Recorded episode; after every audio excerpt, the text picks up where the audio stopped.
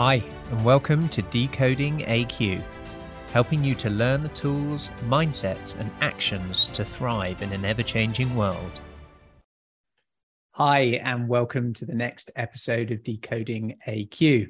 With me today, uh, and late in the evening for him, I have Anuj Kathuria, who is a certified coach. He's a well known speaker at various global forums and a true consultant at heart. At the moment, he's currently the Chief People and Strategy Officer at Waaree Group, which is India's largest solar module manufacturer. And they're the fastest growing EPC company with over 2,500 employees globally. So, welcome. Hello, Ross. Pleasure to be here. So, as a avid learner throughout your 20 year career, um, where does some of the things throughout that career, you know, where you started in training in some tech companies, you know, IBM in Samsung, and throughout your 20 year period, what are some of the things that maybe have stuck most to help shape your thinking and career? Maybe you could share a few of those straight off the bat. Well, great question. Ross, I believe, you know, I'm a firm believer in one of the sayings by William Edward Demings. He said, learning is not compulsory, neither is survival. And it's a very hard hitting adage. And fortunately, unfortunately, I had a taste of that pretty early in my life, in my education time. So I have been through and through a science person. I had science in my high school and was preparing to go for merchant navy, for which I even cleared the written and orals. But unfortunately, I could not make it due to certain, uh, I couldn't pass certain physicals. And that was, I think, a turning point in my life when the biggest dream of your career gets shattered You've been preparing for that for like 18, 19 years of your life. And suddenly you see that and realize that this is not going to happen. And you don't have plan B. Now, what you're going to do. And I was in dire straits after that uh, debacle. And with the help of you know, coaching and mentoring from my parents, who also happen to be in the similar field, they said, give a try to a different field let's make the most of life, you know. And I went in for engineering, but unfortunately, uh, even that was not in store for me. Uh, it was the day for me to pick up the college in India, and I had qualified for all the tests. And uh, due to a health scare, I could not make to the location, and I lost my seat. And unfortunately, I had not filled up any forms in any college.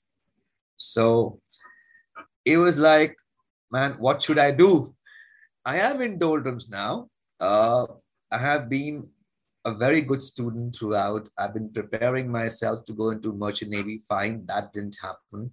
Now I wanted to get into engineering. My name is there in the cutoff list, but I can't make it to that location because of a health reason. Now, what do I do? And I said, okay, you know what? if life is throwing lemons at me, let me use them in tequila. Let me take what comes, man. I'll make the most of it and figure out what needs to happen. And that was the first learning I had that not everything that you strategize and plan is going to happen. Life is something very different when the rubber hits the road.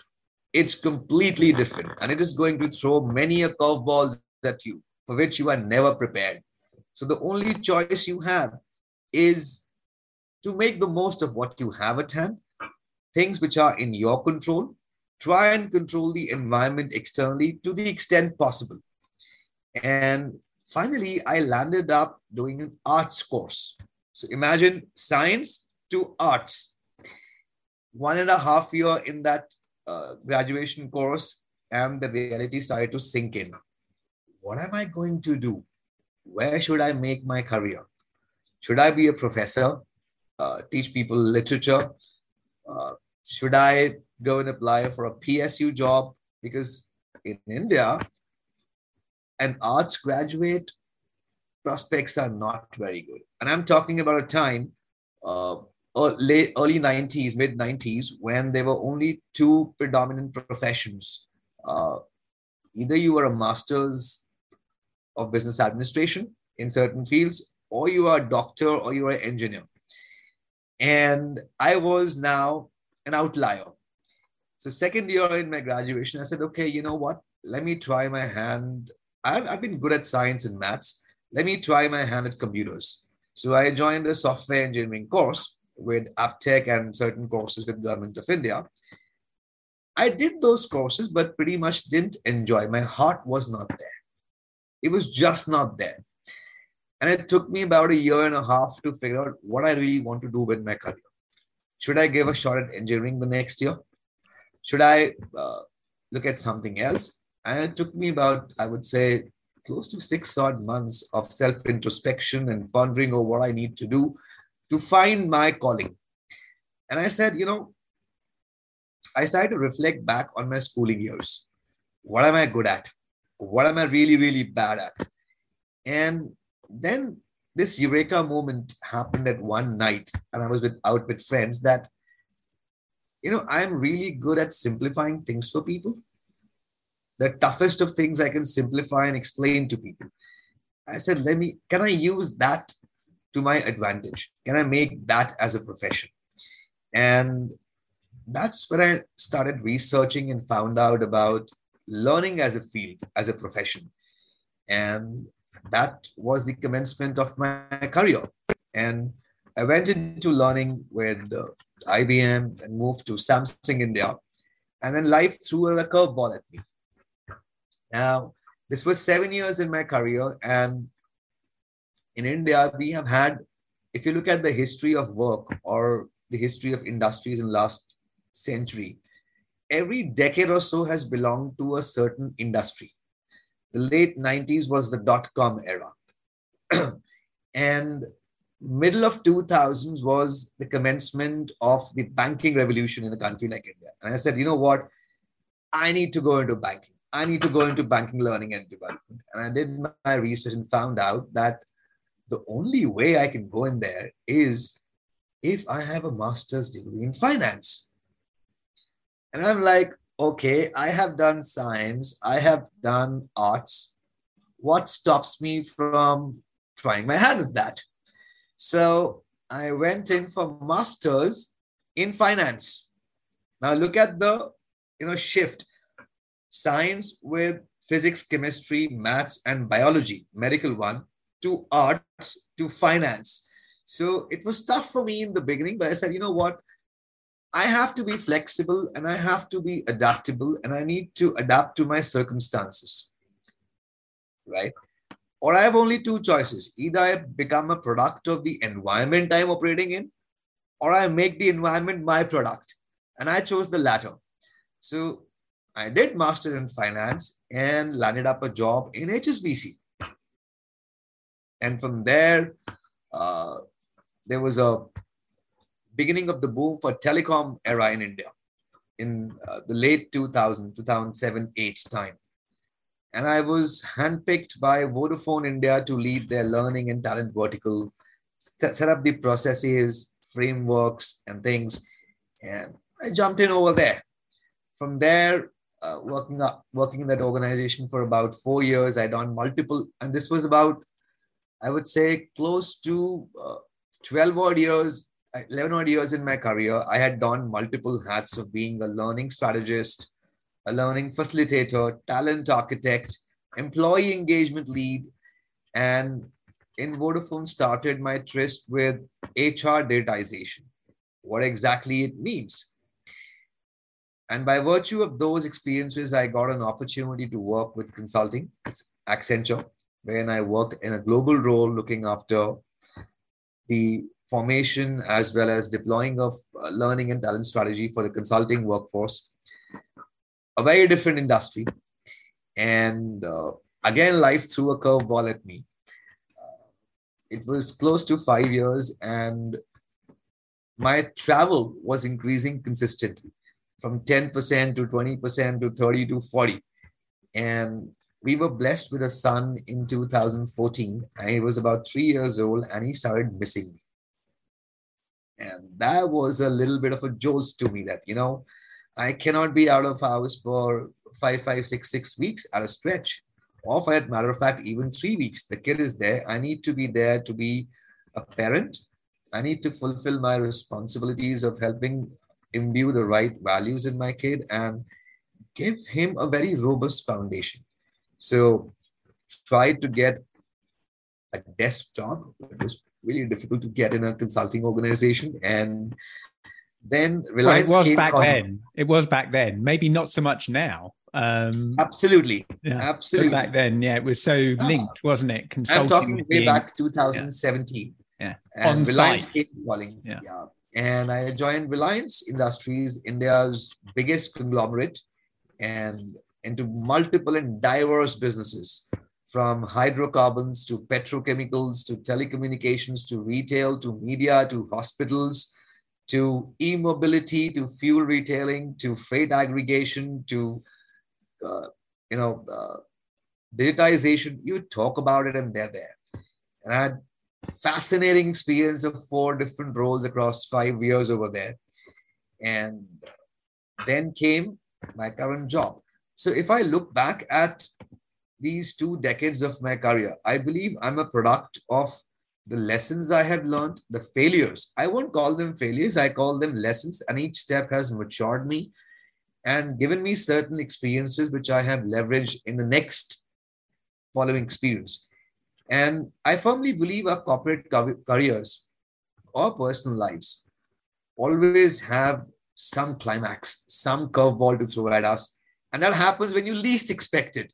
So the trick I have learned or the focus I have learned is you will fall down and everybody falls down. There is no, there is no one who has never fallen down, right? In his life, whether professional or personal. There will be moments you will be down. There will be moments you will be up. Life is like your ECG, right? It keeps going up and down, up and down. If it's flat, man, you are dead. And that's the beauty of life. So what I learned is that if you've fallen down, you need to dust yourself, gather your strength, reinvigorate your beliefs, your faith, stand up, fight again. Figure out what arms and ammunition do you have in, in your arsenal? What do you need to acquire? And then start the battle again. And, you know, as Abraham Maslow said, if the only tool you have is a hammer, you tend to see every problem as a nail. And I had promised myself, I am not going to see every problem as a nail. I'm going to have a wrench. I'm going to have a spanner. I'm going to have every possible tool that's there in the world in my kitty. So I am prepared. But believe you me, Ross, whenever you think you're prepared, you learn, okay, there is something more that you need to do. So life continues and you have to be a lifelong learner if you need to sustain yeah.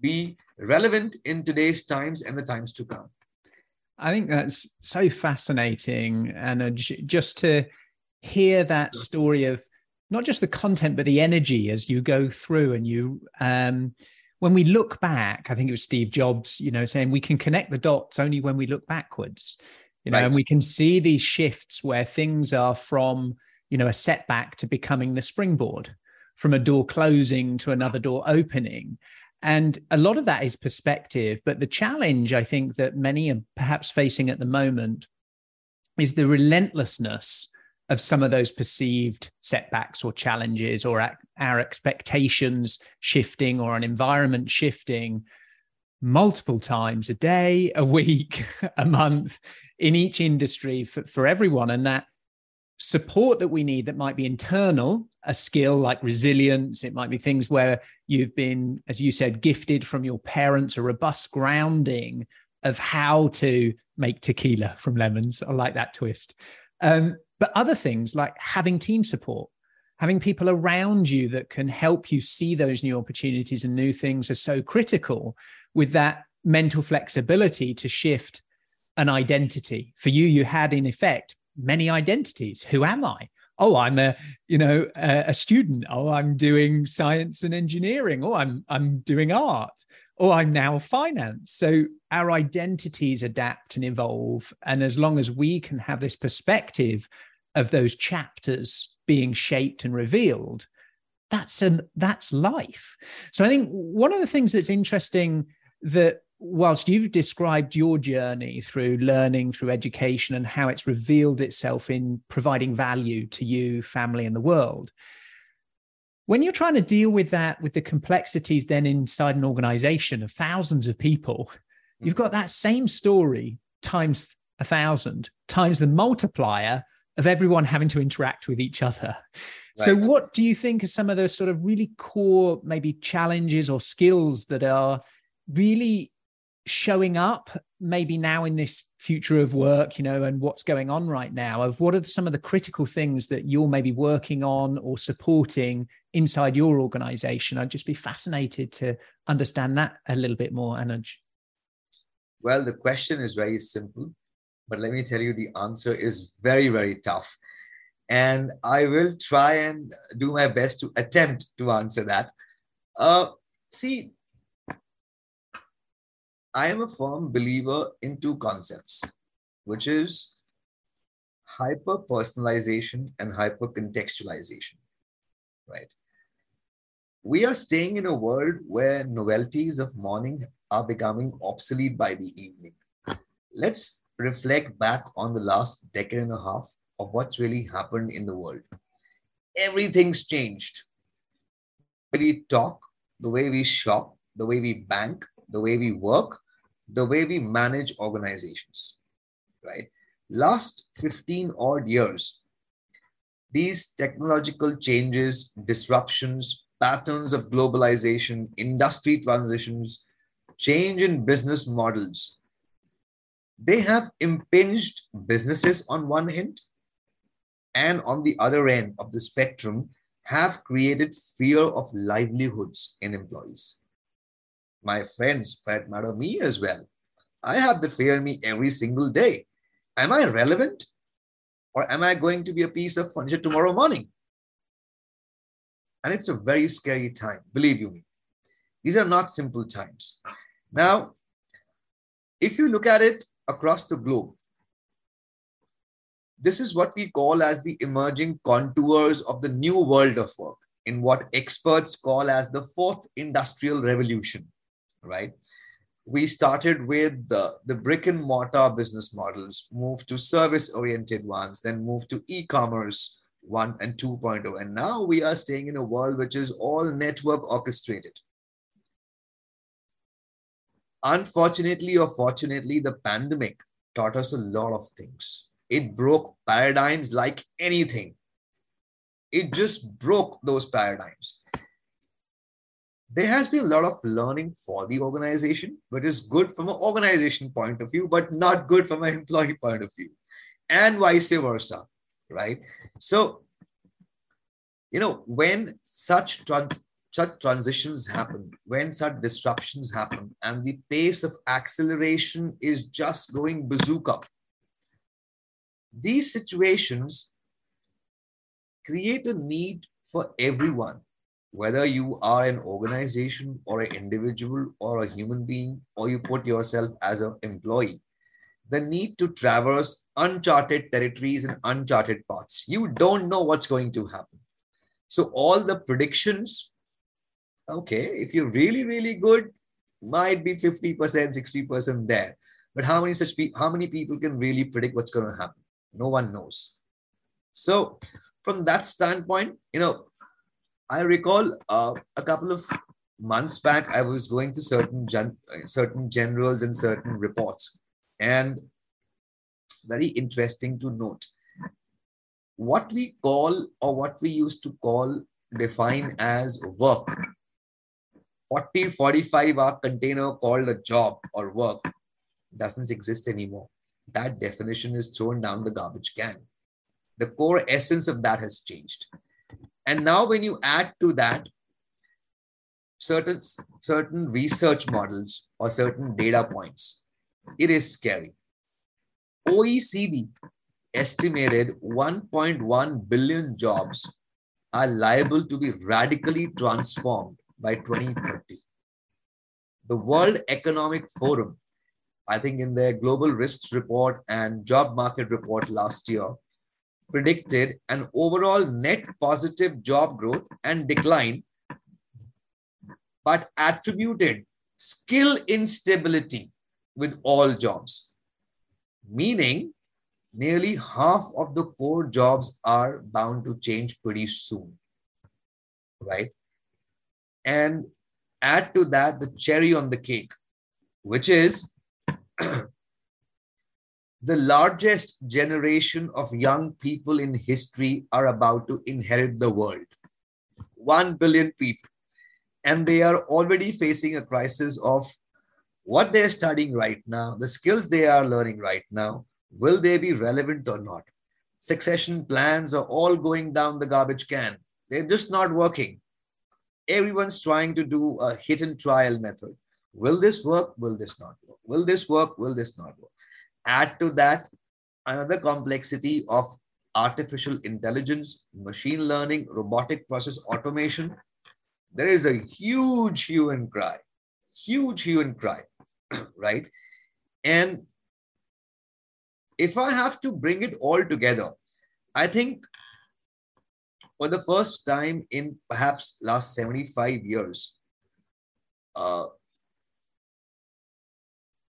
we are faced with a situation where we need to look at the problem from a very different lens, which I think none of us has, have ever, ever done, or none of the previous generations had to do, right? As both individuals and organizations, we truly need to understand the uncertainty of change to the maximum possible level in order to make those appropriate strategic decisions to three levels, whether it is about nature of work, whether that change is going to be lasting momentarily, or it's going to again have certain, you know, its own curveballs again two, three years' time or four, five years' time.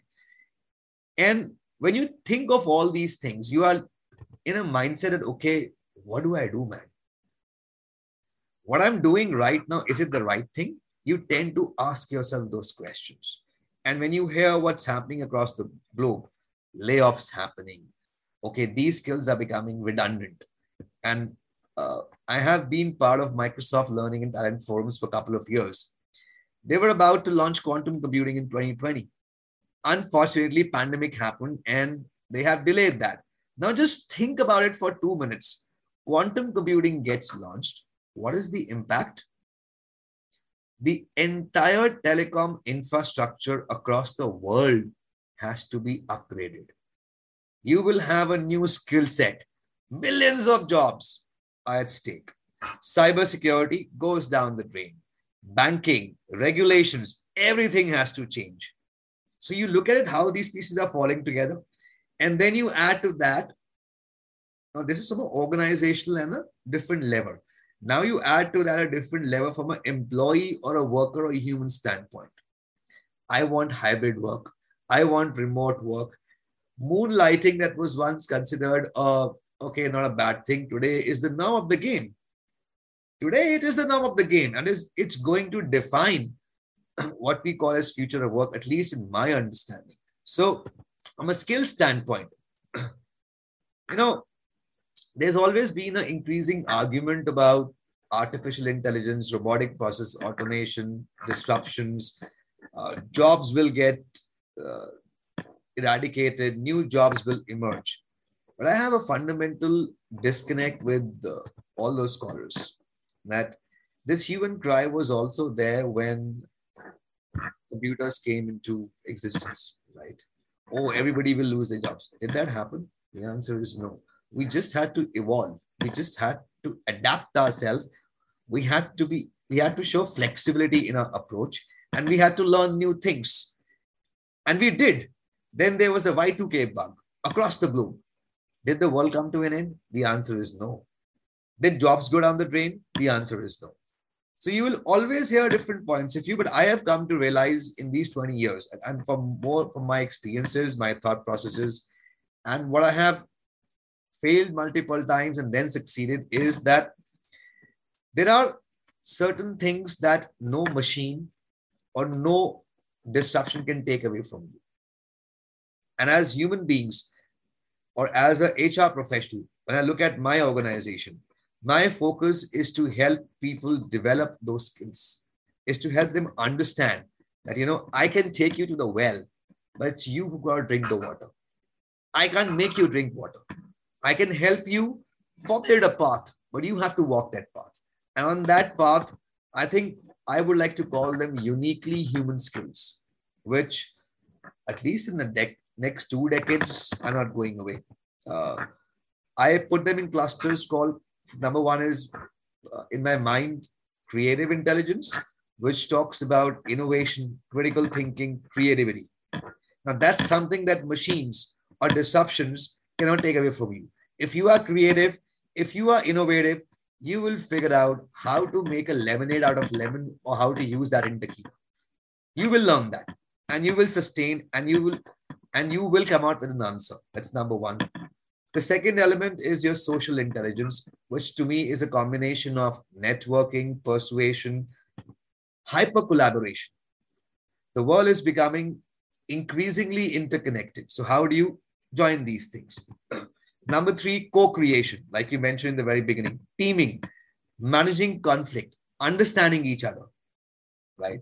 Uh, empathy and experience, which is more about being human centered and effective listening. Now, those things machines can't take away from you. Awareness of your environment, both internal and external, trend detection, judgment, your problem solving, analytics. And the most important one to me is your learning agility, which is all about your self awareness, your mental agility, your generative sensing, change agility, people agility, and your results agility. I think if we develop these skill sets and hone these in ourselves and sharpen the saw in these areas for our people, no matter how many disruptions come, we will be resilient. We are tenacious as a race, and we will come out successful. We will find a way. We found a way to reach uh, the moon. We found a way to reach the Mars.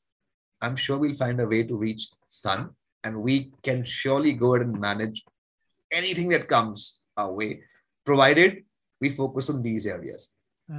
That's I, I think I would believe. You know it? It just fills me with excitement and joy when someone in your um, area of influence and things to think in the way that you're thinking.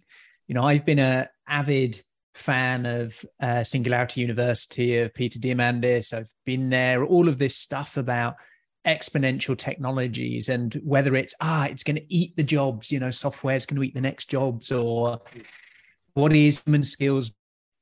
And for me i have a um a great improv of the yes and you know you take what someone's had and you do the next uh, and build from there. And i feel it's not about a battle. It's not about a take.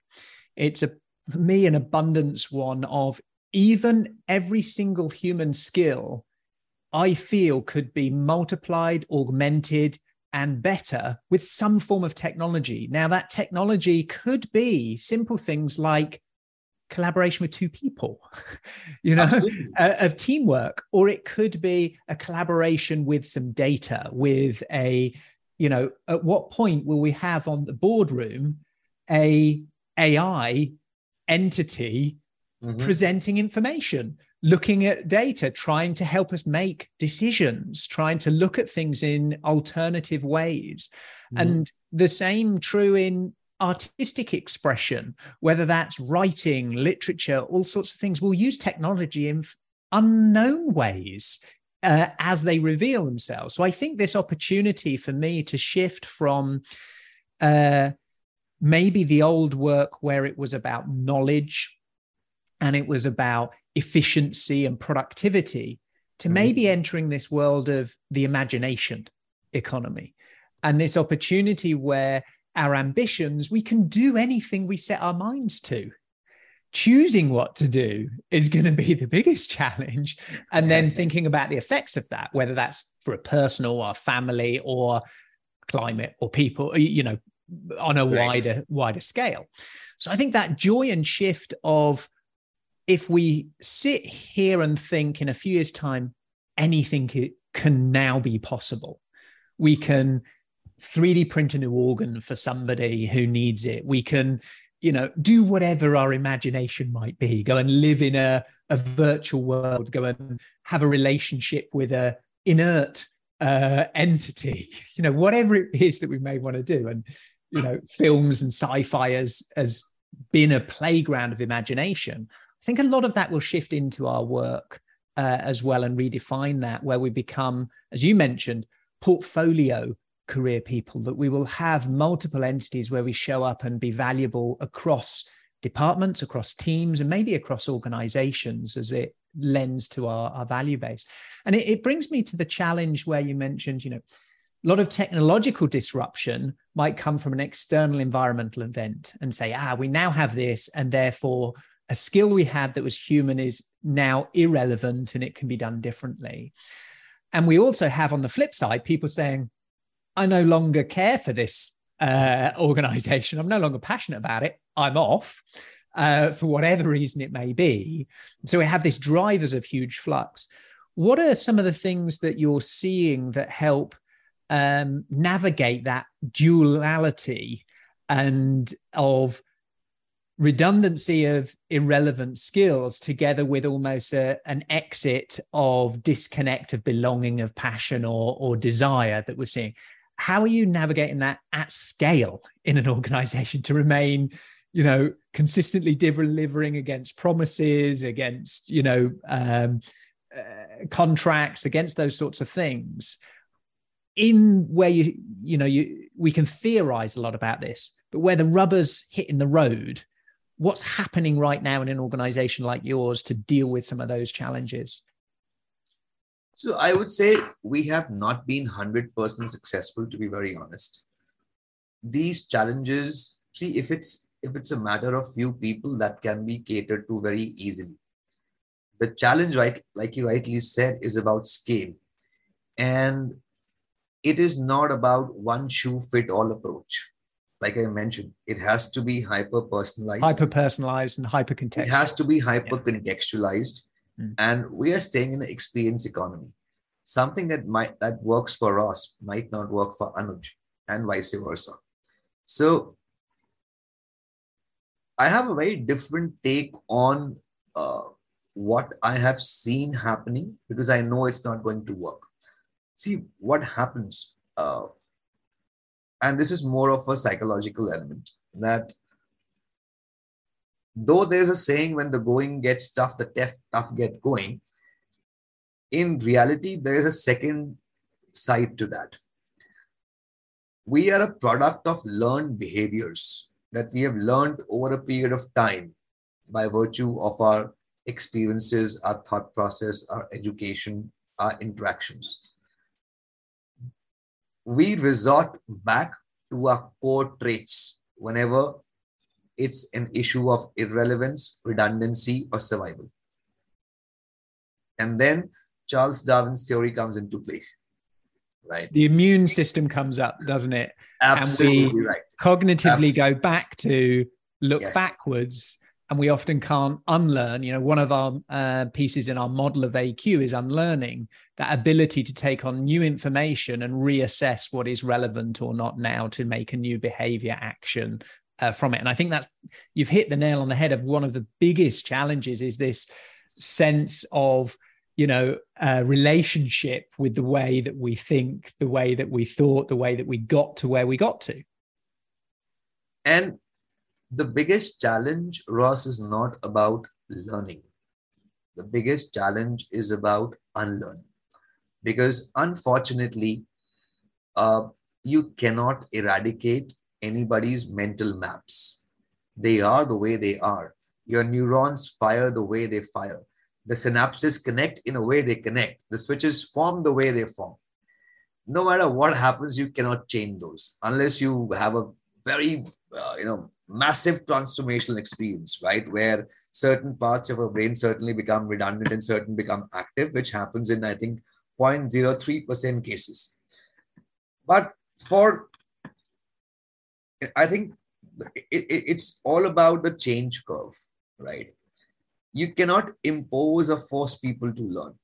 You can be a provisional you can provide access, you can provide environment, you can provide content, you can provide technology, you can augment the experience. The step has to be taken by the respective individual. Unfortunately, this is where most of these efforts are not succeeding because we want everybody to go to classroom all right okay you are you have learned x language let's transition to this language or let's go to this or let's go this it's not going to happen believe you me it's not going to work. Rote learning never worked right? The moment you have to get the rubber hitting the road it doesn't work. So i believe that uh, you know I, as i mentioned before i like to bring my personal life experiences to my work. And I asked myself the question that if there were 10 people in my situation, would they have done or chosen the same course of life I chose? The answer is no.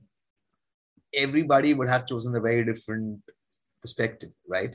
And it's as simple. Let's a group of five friends go to watch a movie. It's the same theater, same popcorn, same experience. But everybody's takeaways are very, very different. The fingers of our hand are not equal so, how can you expect everybody to be given the same treatment? It's not going to work. So, you have to design the experiences and the ecosystem in a way that is in, in, in both letter and spirit hyper personal and hyper contextualized. So, the old models of working will not work out. You have to look at redesigning your employee value proposition you have to redefine the learning path and the learning journey by partnering with that individual. It has to be a personalized learning path than somebody telling, okay, you need to do this. And one of the pitfalls that we have seen is I, as an individual, would be a concoction of 50 different skills. But in my job, I am perhaps bringing only 10. We don't bring our whole self to work. I could be a great cook. I could be a great teacher. I could be a great football player. I could be a great project manager. I could be a great writer. I could be an enigma which people have to discover. I think if we take that approach, let people uh, create those personal portraits about people and then figure out where they stand. What do they want to do? Is that in sync with the organization? Can we leverage value from a person in a different way? There are three roles every individual plays in work. You can either be a business operator, you can either, or you can be a value creator, or you can be a people developer. Now, if you go in the in that regime, you would slot people into one box each. Don't do that. Why can't all these three boxes coexist? Yeah.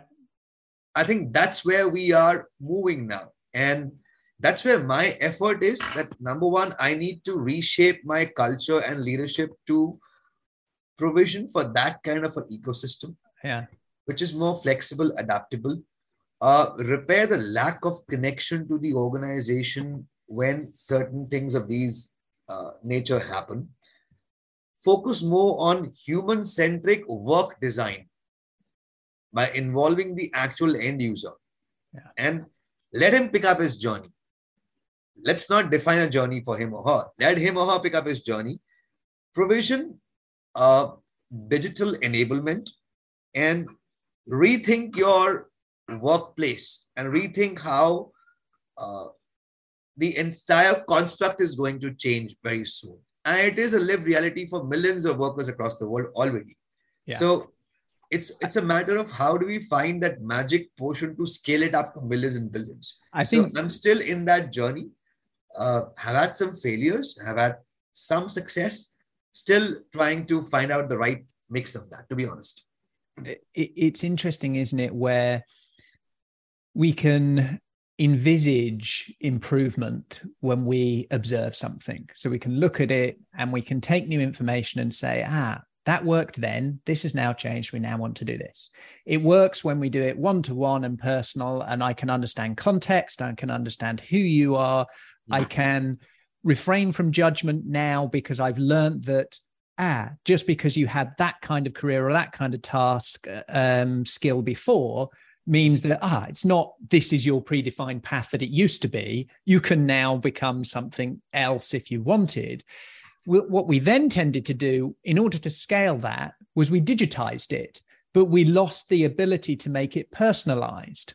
Yes. And so it became here's the smorgasbord of learning content and hope that A, everybody learns the same way, B, that that content will resonate. And oh, I want to ask that video a question. No, that won't work. you know, you just got to sit there and, and watch it. And, and so we had this huge digitization in order to get uh, scalability, but we lost efficacy. Right. Um, and we also lost a human uh, contact to that uh, and an experiential part of it of I need the learning actually in line with life when I have the situation, not when I need to go off and do the course. It's, mm. oh, I'm facing it now. I need the support and help right now, and I'll deal with and need access. And it's interesting because we've been working with a, a logistics firm called Havi. Uh, mm. In fact, they they started out with one client uh, of McDonald's, so they were the logistics arm of McDonald's.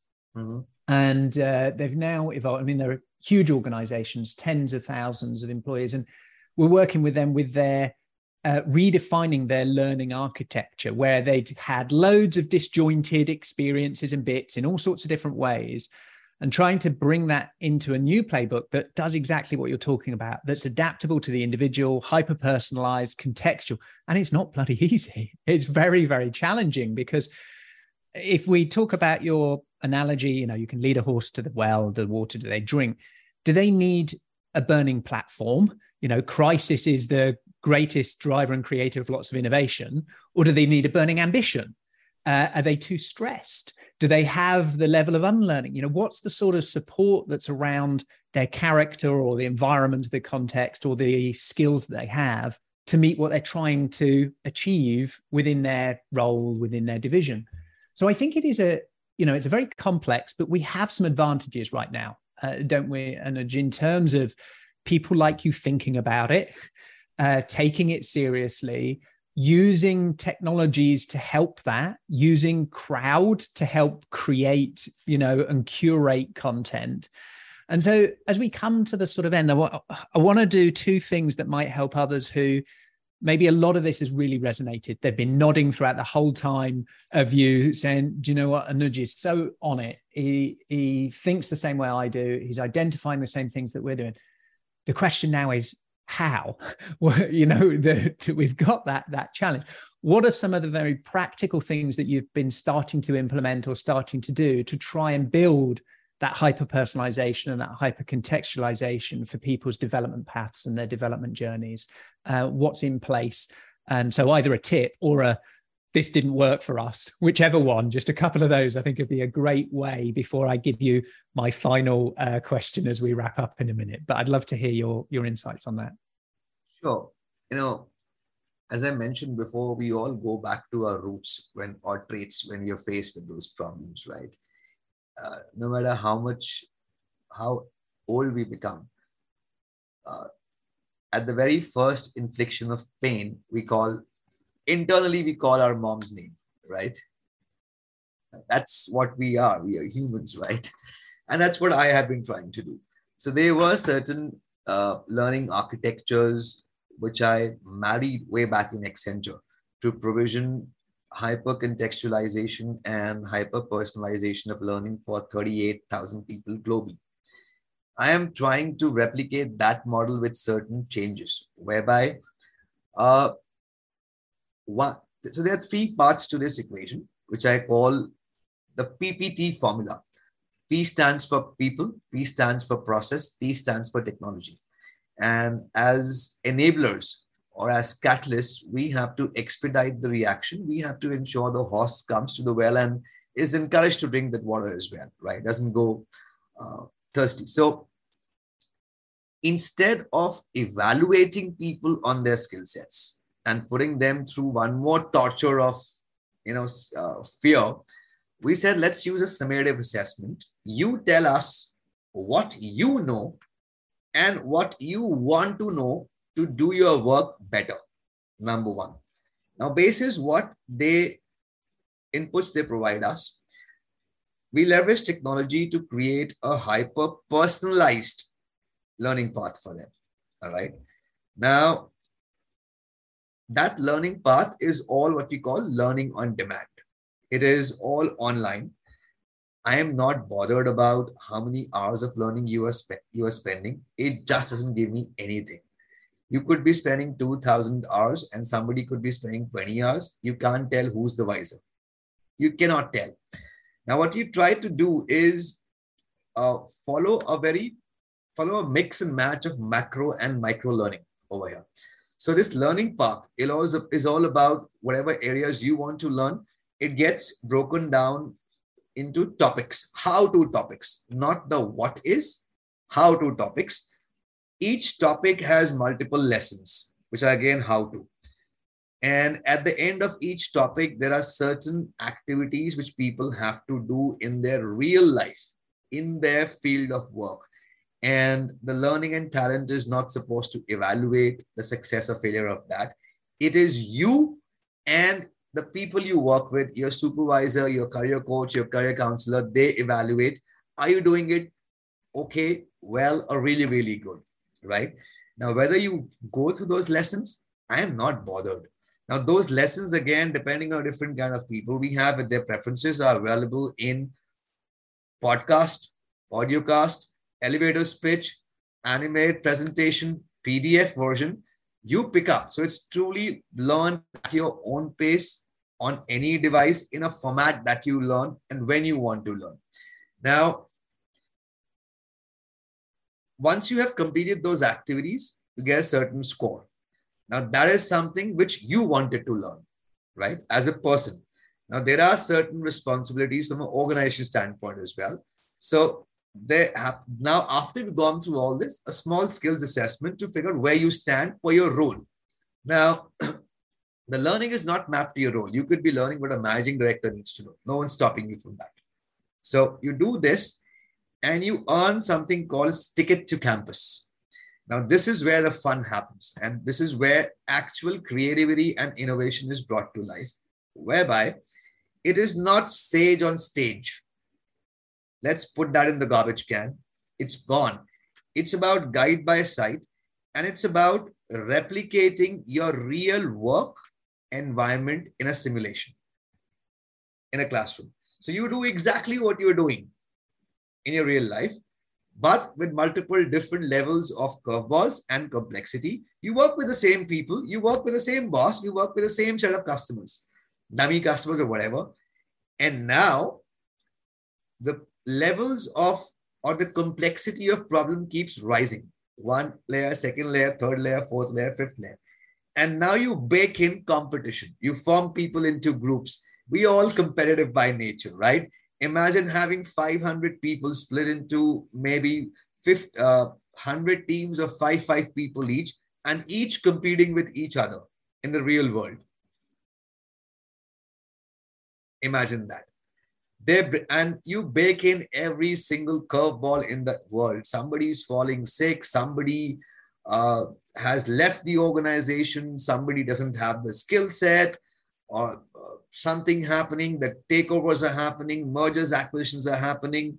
Your competitor has stolen. There has been corporate espionage. You bake everything what you want to bake in that. Put people through that. Whatever possible curveball you can think now you see real application of what they have learned in multiple different contexts and have, are, are people really applying those and then you figure out where people are really good at and you reward them for that. Whatever they create now that becomes a product or a solution that your organization can now say in the market. So you involve people you know the human centered part of it. Think of it from that standpoint. I like the idea of this uh, way of very structured thinking to be personalized, both in the methodology, in the structure, but then adding this mix of making it real to what they're working on with the real people, and then getting these muscles to be familiar with uncertainty, to uh, in a safer place. Environment. In a safer environment. So, okay, go and play on the practice field, but the same team with the same ball with the same objectives and we're going to throw some things at. So then when you're on the performance stage of the the real stuff actually you can apply some of those things across. I love that way of Absolutely. thinking and to bring play to bring some joy to bring some competition i think uh, some of the challenges throughout you know my life and career where my parents were very much of the the guys of in sports in anything no you you go for winning. And then there was this whole era of no, it's just turning up, um, you know, and and just taking part. And right. we've I feel we've lost a little bit of that in work as well. That uh, we need that polarity and that paradox of yes. turning up's great, but also we need to go and win and have yes. some competition and not see either as bad and see both as points on the you know on the EKG. So, my final piece that I'd like to just uh, end on, and it's a question I ask every guest, and it's around curiosity. Mm-hmm. And a key part, you know, when we're young, everything's new. We're curious about it all. And what tends to happen is we then, ah, I know what I'm doing. I don't need to, you know, I, I, I can't unlearn things. And actually, everything I've been there, done it, got the t shirt is the same, people will say. So, when was the last time you did something for the first time. And what was it? I would say today morning itself. Tell me more. Okay. So uh, it's nothing to do with work predominantly. It was like I was supposed to go to office and oh, some odd reason my car was not starting. Now I had two choices call up a mechanic, call my neighbor, open YouTube and figure out what's wrong. Now, if I have to call a mechanic, he's to take half an hour, 45 minutes to come, waste of my time. My neighbor might, might not be available. So all these thoughts were running in my head. I'm like, I know about cars. Let me give it a try.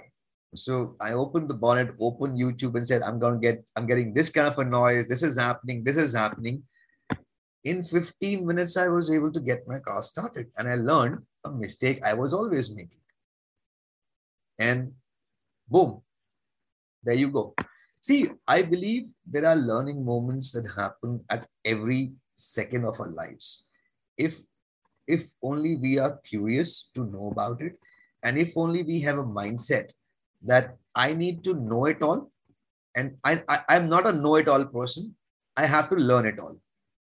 Right now, whether that's part of a conversation, whether it's part of your daily regime of work, whether you are reading, when you're talking to somebody, mentoring someone, coaching someone, firing someone, talking to your kids. For that matter of fact, let me say, I learned a lot about you in this conversation, right? So the old, the you know, old time adage, curiosity kill the cat, doesn't exist. It is curiosity what got man to Mars. Cures the cat. it is curiosity which will take us to the sun. It yeah. is curiosity which helped the entire world pass through this pandemic stage.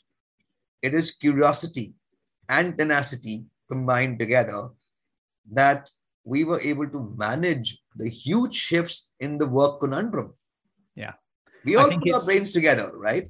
And you're right. I think somewhere down the line through our growing years, we tend to come in that I know it all. So I think we need to let go of that fixed mindset and be more on the growth mindset stage. It's the it's the shift where society rewarded knowledge when we were a knowledge economy and we we rewarded the answer.